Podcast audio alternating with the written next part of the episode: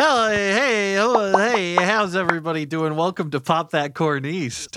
Uh, we're with uh, with Branson and Charles, and uh, we're talking about anime, right, Charles? Oh yeah.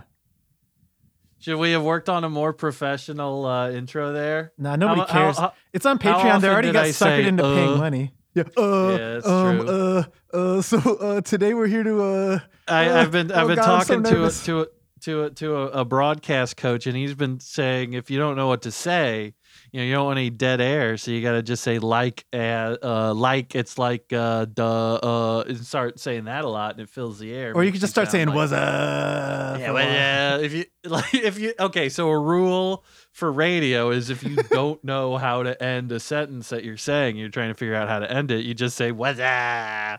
Yeah, that you'll you'll notice that when you listen to the radio greats like Harry Caray or something, he's like, "Oh, it's a pop fly there."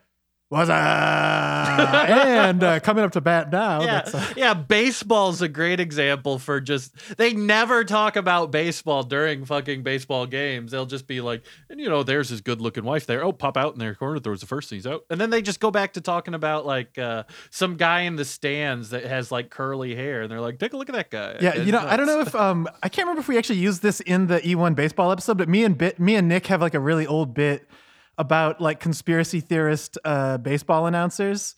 Where Oh, it's just yeah, I remember you- well, you know that uh, you know jet fuel can't really melt steel beams, and uh, there's a pop fly over there, and uh, it looks like that's the the pitcher coming up to the plate, and It's it's like uh, Mark Jackson doing NBA games where he'll just he'll start talking about players' wives when they're in the crowd.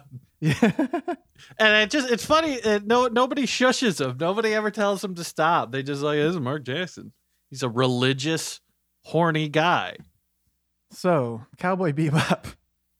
We're talking about Cowboy Bebop. A a uh, uh, uh, uh, how would you describe it? A jaunty noir jazz space